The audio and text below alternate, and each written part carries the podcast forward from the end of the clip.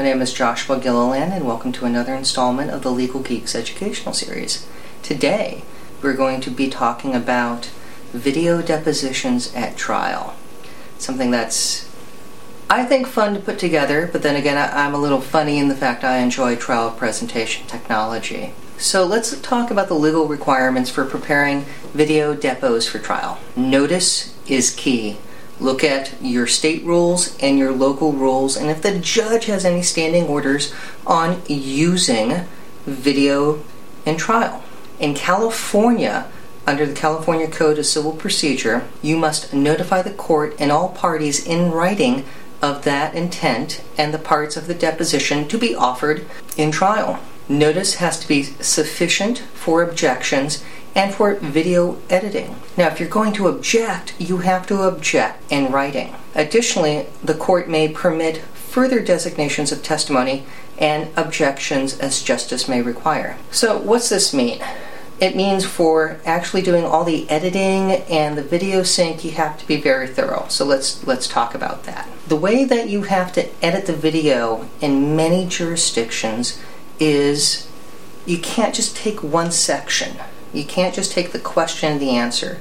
You have to take a couple before and a couple after in order to give context to the testimony, to make sure that the testimony is not being taken out of context and causing confusion or prejudice or anything like that that would be objectionable to the jury. Now, there are additional legal requirements, at least in California, and again, it's important to check with your state as well. For undesignated or objectionable deposition segments, a court may order those portions suppressed or an edited version of the deposition recording uh, be prepared for use at the trial or a hearing.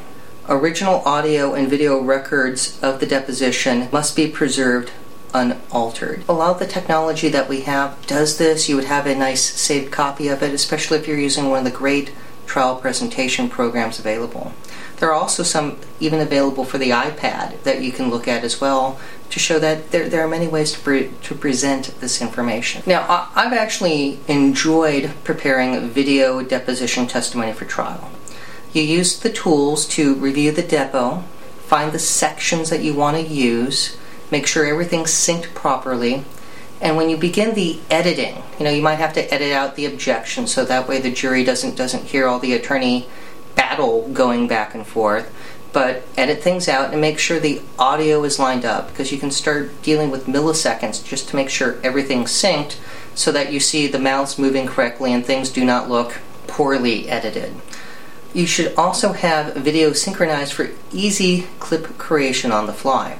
This generally would happen during impeachment, that you might find a witness saying something that was counter to what was in his deposition testimony. You got to be able to you know do that on the fly and, and know the material well enough that you can find something that just doesn't you know add up or conflict with prior testimony.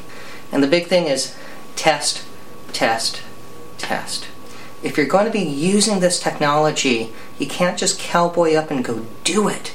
You have to test it you have to practice that opening statement that might have it. Or if you're going to use this in cross examination, practice with your trial expert who's going to be handling the technology, or if it's an associate attorney or a paralegal or whoever, get used to working together so you can do this. If you're going to be doing this alone, both the examination and using the trial presentation technology to show the depo transcripts, practice it. It's very easy to get excited and forget to do something, which is why if you practice and you get used to it, you can avoid anything unfortunate happening with the technology. Now, there are other tips that we can talk about as well when you're using trial presentation, but we'll save that for another time. The important thing is to practice, know what you're doing, and have a backup plan in case something goes wrong.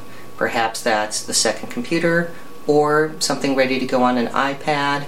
There, there are many options that you can have in case something goes wrong. Well, again, thank you for your time. I hope you enjoyed today's recording on deposition videos at trial. If you enjoyed this recording, please check out my iPad app, The Deponent, a deposition outlining tool available on the App Store. Thank you.